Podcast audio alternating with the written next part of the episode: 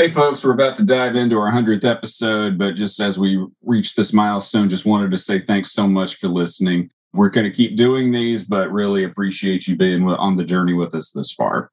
And preemptive, you're welcome for not trying to do like a retrospective. What are the highlights of the first one hundred episodes of The Loaded Goat? Because can you imagine how awful that would be? Well, we were going to do it, but then Christopher, I, I asked Christopher to edit it, and he just said that was too much work. All right, let's start the show.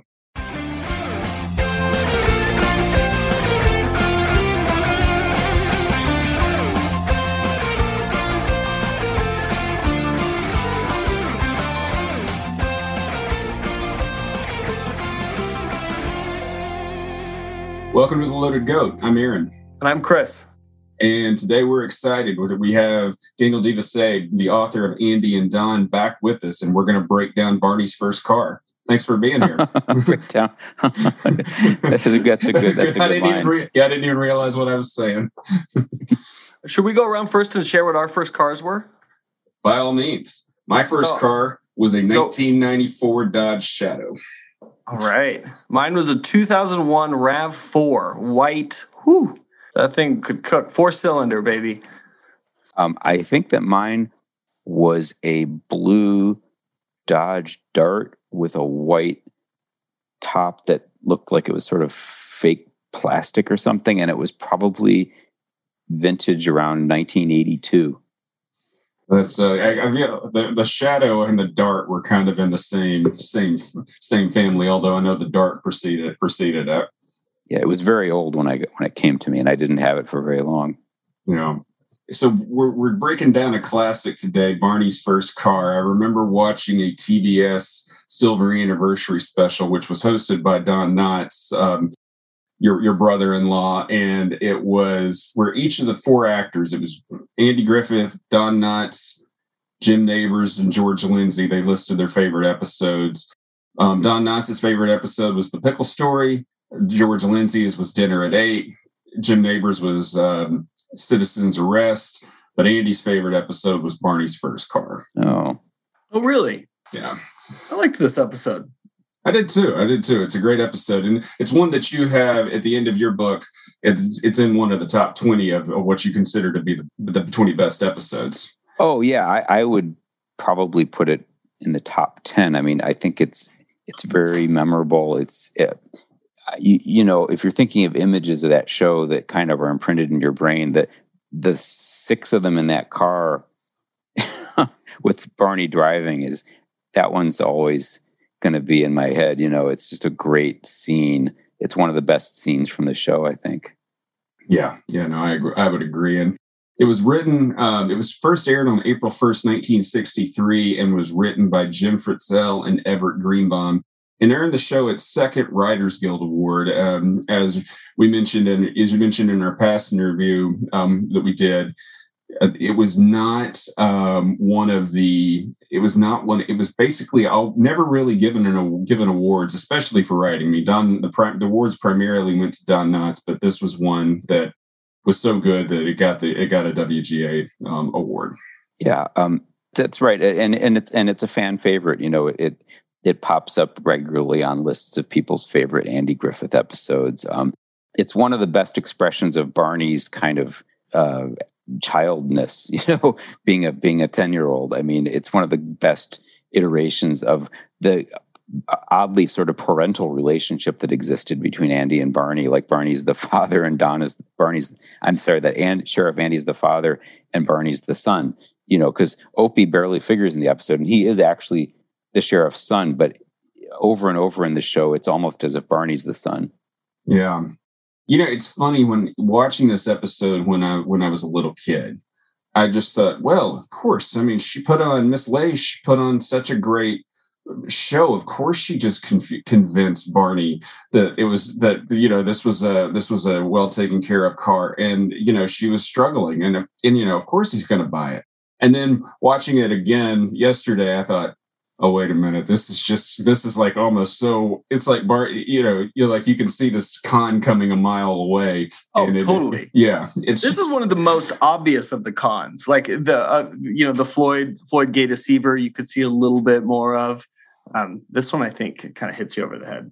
Yeah. Yeah. So we open with Barney. If everybody's ready to dive right in, we open with Barney coming into the sheriff's office, and he's in a very cheery mood. He's withdrawn three hundred dollars, all of his, which is all of his money from the bank, and he's going to uh, going to buy a car. And Andy should t- tells him he should wait before making a rash decision, but you know, Barney's got his mind made up to it. He's almost like an eager kid with money in his pocket, like as you pointed out, so, you know, saying it's going, you know, it's almost like he's just got his money and he's just ready to spend. Burning a hole. I feel the same way. As soon as I decide I'm going to buy something, that the negotiation is just a formality at that point.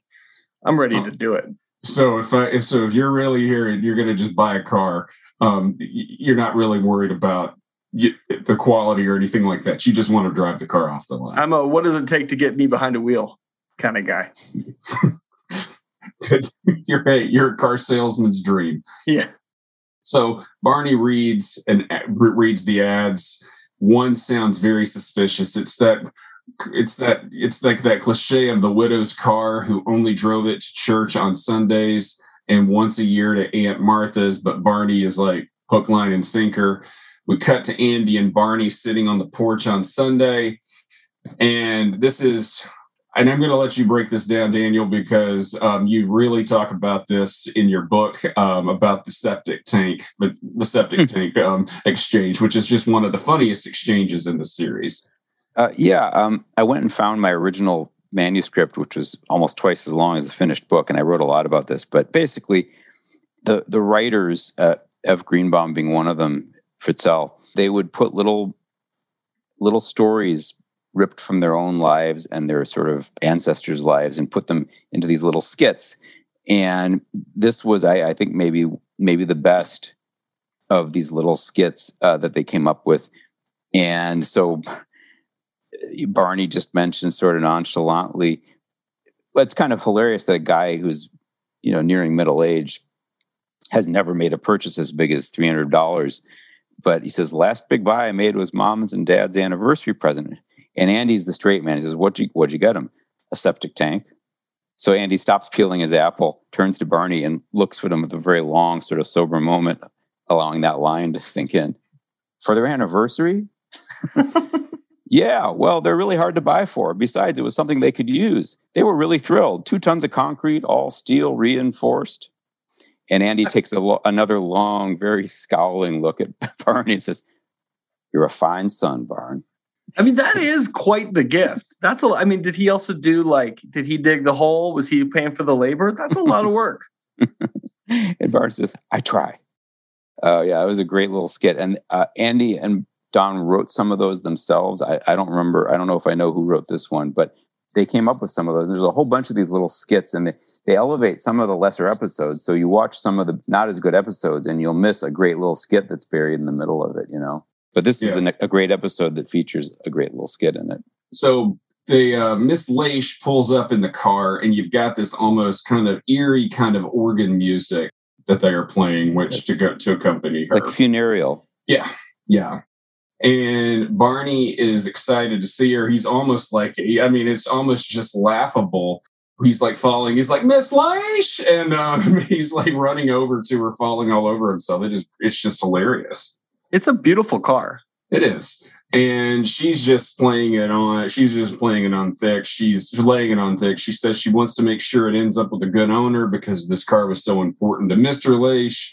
And she, I mean, this is a, they they brought in a top-notch actress to deliver this. It's Ellen Corby, who is best remembered for playing the grandmother on The Waltons. Oh, I don't know that show.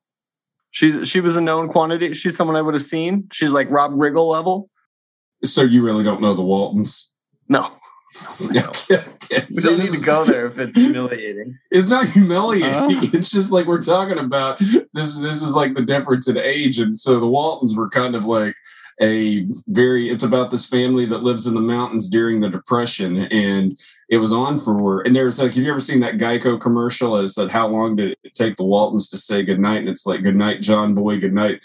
You know, if you do you remember that commercial? I got nothing here.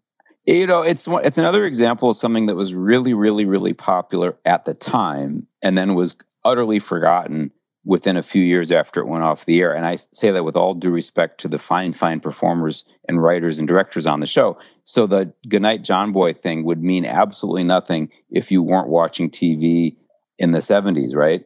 You, yeah. There's no way you would know it because it was, it was, it's been utterly forgotten, you know? That's, that's true. It's one that was like, it was syndicated for a little bit in the eighties, I think. And that was where I remember seeing some episodes, but it was, but I mean, ever, ever since then, I guess maybe it's on MeTV and that's it. I'd, or on yeah. the Sundance Channel. Yeah. You know, I'm sure some people who watched it then still want to watch it now. Yeah. Yeah. Streaming has changed that too. So she starts discussing how much money she needs, and Barney is eager to buy the car and won't take it to a mechanic, and he tips his hand to how much money he has. I mean, this is like every everything you don't do in, in buying a car. And she overhears and says the total of what she owes is around two hundred ninety-seven bucks. Um, Barney immediately gives her three hundred and tells her to keep the change for Miss Missus Leish's or Mister Leish's favorite charity. This is one that is just, I'm kind of like, you know, as you get, is it's it's it's almost like it's still funny, but it, as you get older, you're just like, this just becomes more kind of like, oh, Barney, what are you doing? Don't don't do this. They're painful. Yeah, yeah. And she leaves, saying her nephew is picking her up at the church around the corner. And later, her nephew picks her up, and she says she's like got a very she's like she was kind of playing this meek person, but she's now in charge, and she says she just unloaded this car on the biggest sucker in the world. Uh, the nephew is played by Alan Melvin, who never plays a nice guy, never plays a nice guy on the show. Oh, is that who it was? Yeah, that was Alan Melvin. Oh. Yeah, yeah. And we go to commercial. So now that we're at the break, what we're going to do is we're going to take a moment to break down the biggest lemons in pop culture history. Christopher, do you want to go first? Well, I've got a, I've got two lists here to go from. Are okay. we doing lemons of cars or like biggest things that like that should have been great that were terrible? I was going with like in I guess well, I'll start. I'll start because we can. It can be. I've got a house on this list too. But okay. the first first thing I have on this list is the Eleanor Mustang and Gone in sixty seconds. You know, by the oh, end, totally. Nicolas Cage has, has brought this in, and it has been torn to pieces. Yep. Okay. I'll use list number two. Um, I thought Scooby-Doo's van. It didn't, didn't run well? It didn't run well. I mean, they got a lot of good space out of it. I think it was a precursor to van life craze. But, you know, I think they could have had a better crime-fighting mobile. That's fair. At number four, I have Uncle Buck's car. Did you, did you ever see Uncle Buck? I did see Uncle Buck. You know, that thing, the exhaust on that thing, I mean, just blowing out. I mean, that was that was something to see. My number four is uh, from How I Met Your Mother, Marshall's Ford Fiero that had the just, I could walk five hundred miles or five thousand miles as the thing that repeated over and over again.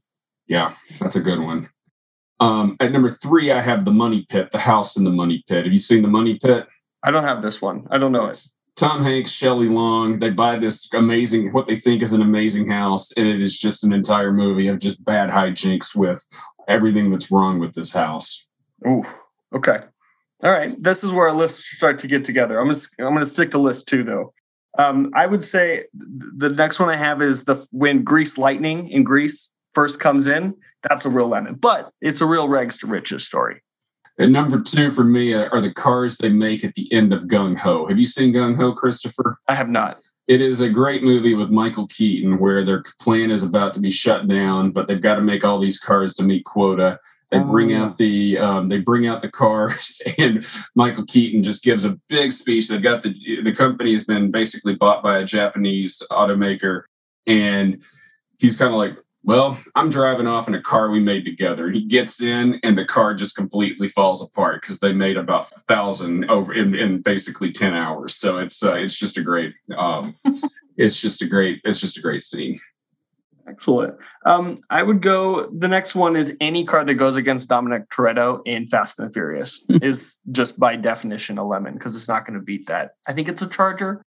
Yeah, it definitely his Charger. I mean, and that, that thing, uh, that Charger has traveled the world. It has. It has. And then number one, and I don't think this is even up for debate, the worst lemon in movie history, Christine. What's this? Have you ever seen Christine? It's a Stephen. Well, it was based on the Stephen King novel, and it's just basically about a demonic car that kills people. Oh wow! No, that's that. That sounds really good. Yeah, uh, not one you'd want to buy. um, I don't feel great about my number one, but I'm going to throw it out there anyway. I would say the space shuttle in Apollo thirteen was a little bit of a lemon.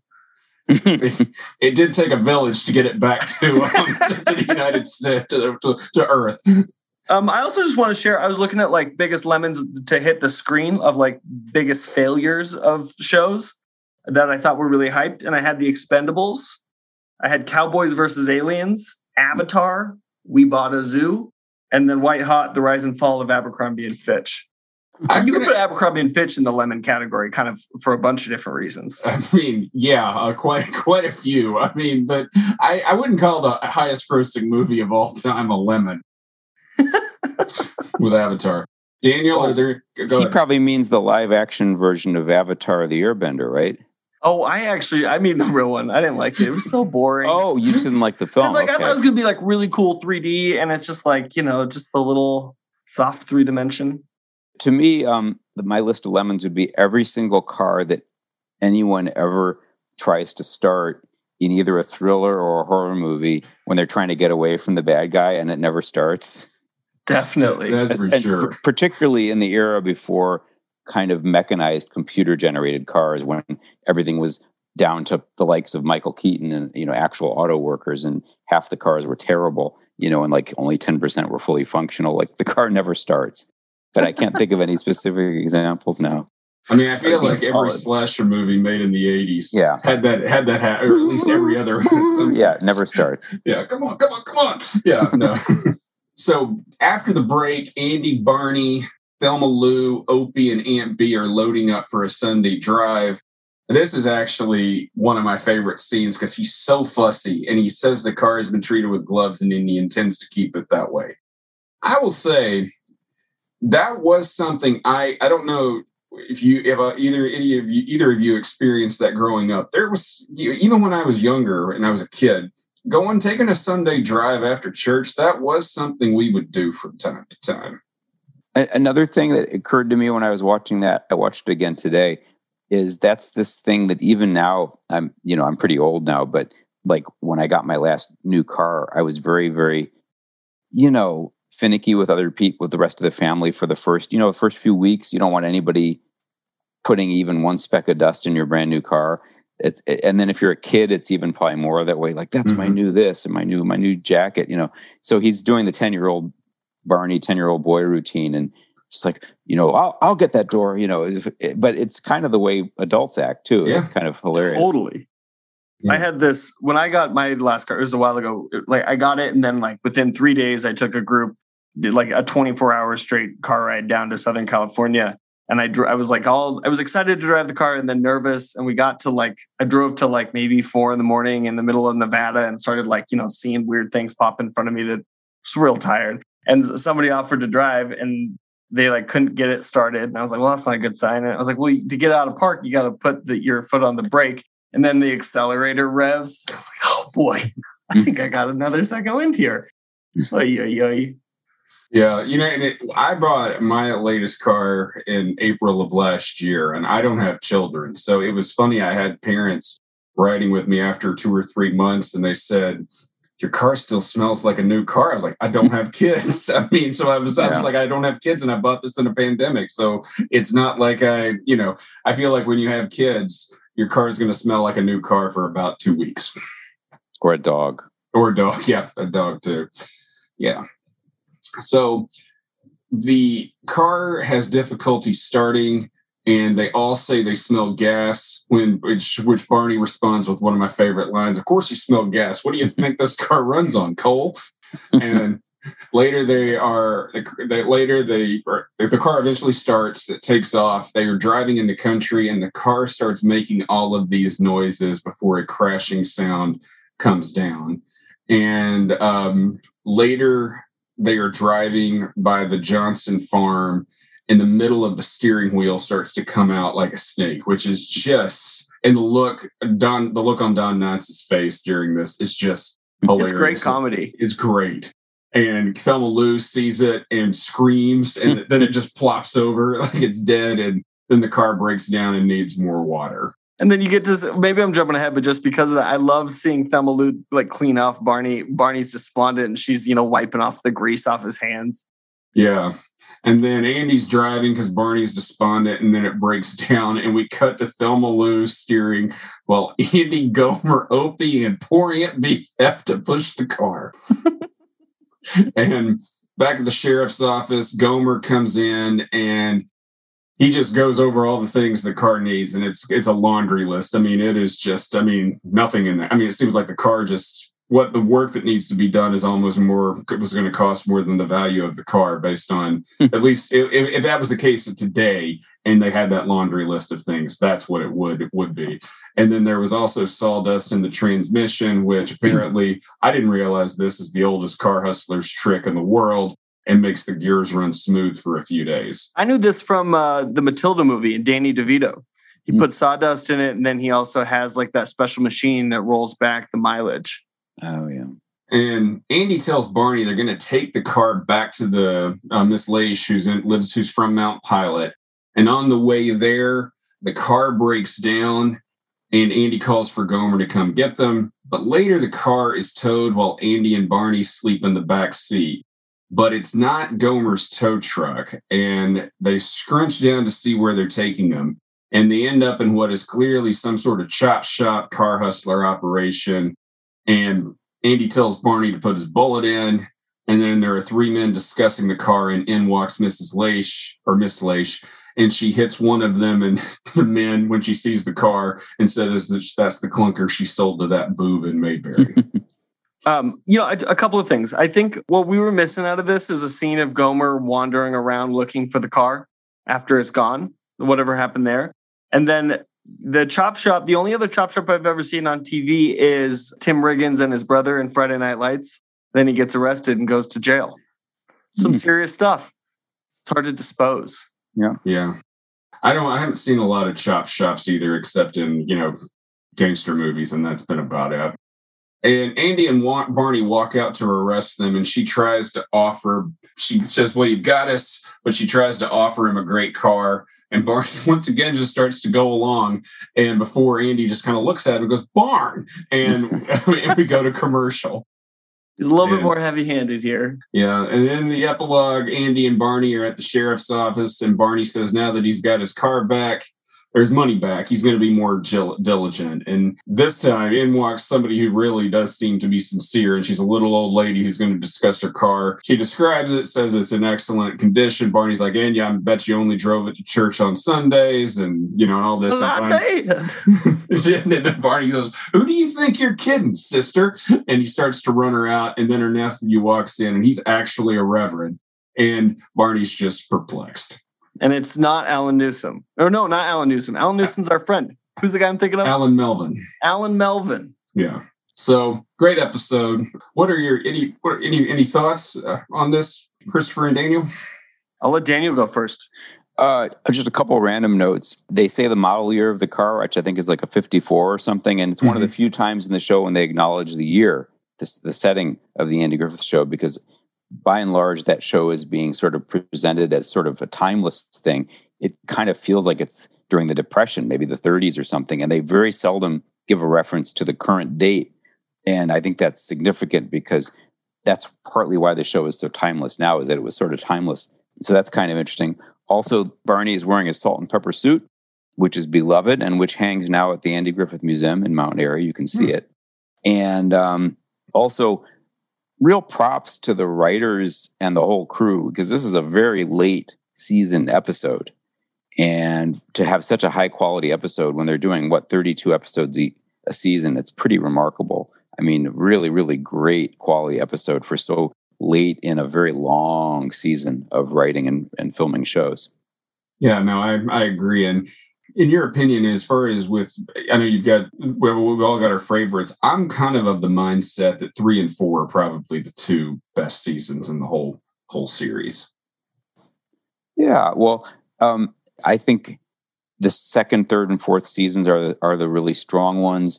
Maybe s- season three and four are a little better because you got Gomer thrown in there. Although he was only in, I don't know, a couple, what a couple dozen episodes. I, I yeah. I'll forget this. But yeah, you're, you know, you're you're probably right. I think that in my book, as I was writing them one after the other, I think I kind of figured out that I felt that maybe, maybe possibly the third season was the was the kind of overall best. But but the fourth season then would be, if you're doing like a ranking, you know, clickbait article, you'd probably put season four next and then maybe season two. I don't know if you guys agree with that.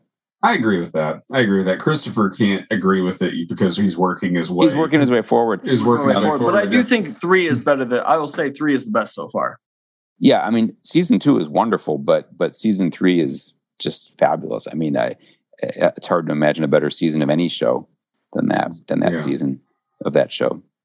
Especially with the number of episodes, when you, especially when you yeah. factor in the number of episodes they were churning out. They were running on all cylinders of a, of a, of a smoothly running car. Yeah. What do you, what do you think, Christopher? All that I would add is I, I thought that I just want to go back to that scene where Aunt Bea, Opie, and Gomer are in the back and Barney's doing the allocation where people sit. I thought it was brilliant. It was so fun. I watch, I think you got a lot of good Gomer in it, and he's working his way into the hearts and minds of us new watchers. So I'm in, I'm into it. The other thing is like, let's do a mashup of that scene with Tracy Chapman's Fast Car.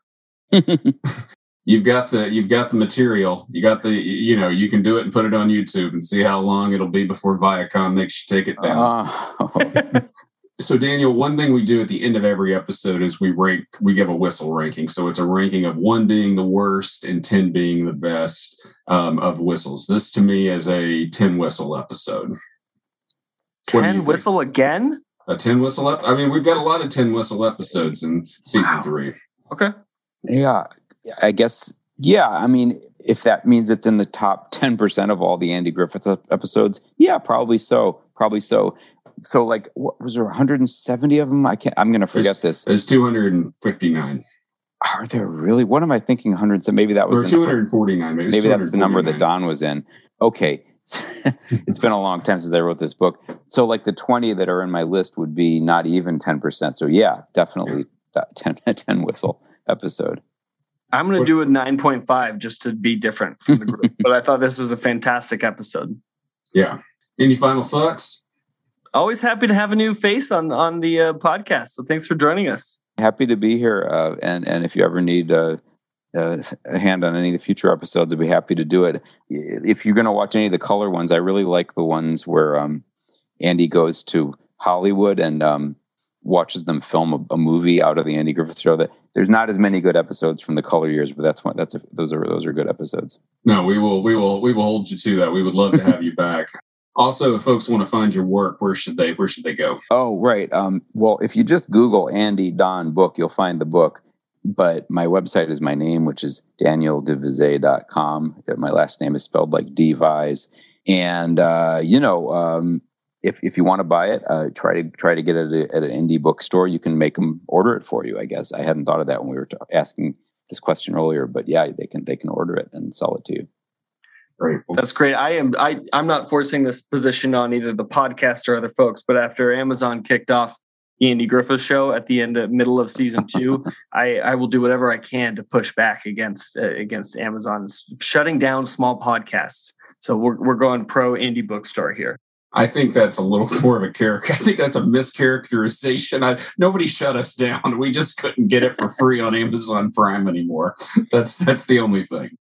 So, well, thanks for listening. Check us out on iTunes, Spotify, and wherever you get your podcasts. And if you think about it, subscribe. Next week, we do the rivals. And until then, Christopher, what do you think this car runs on? Coal? No, it's it's it's cardboard.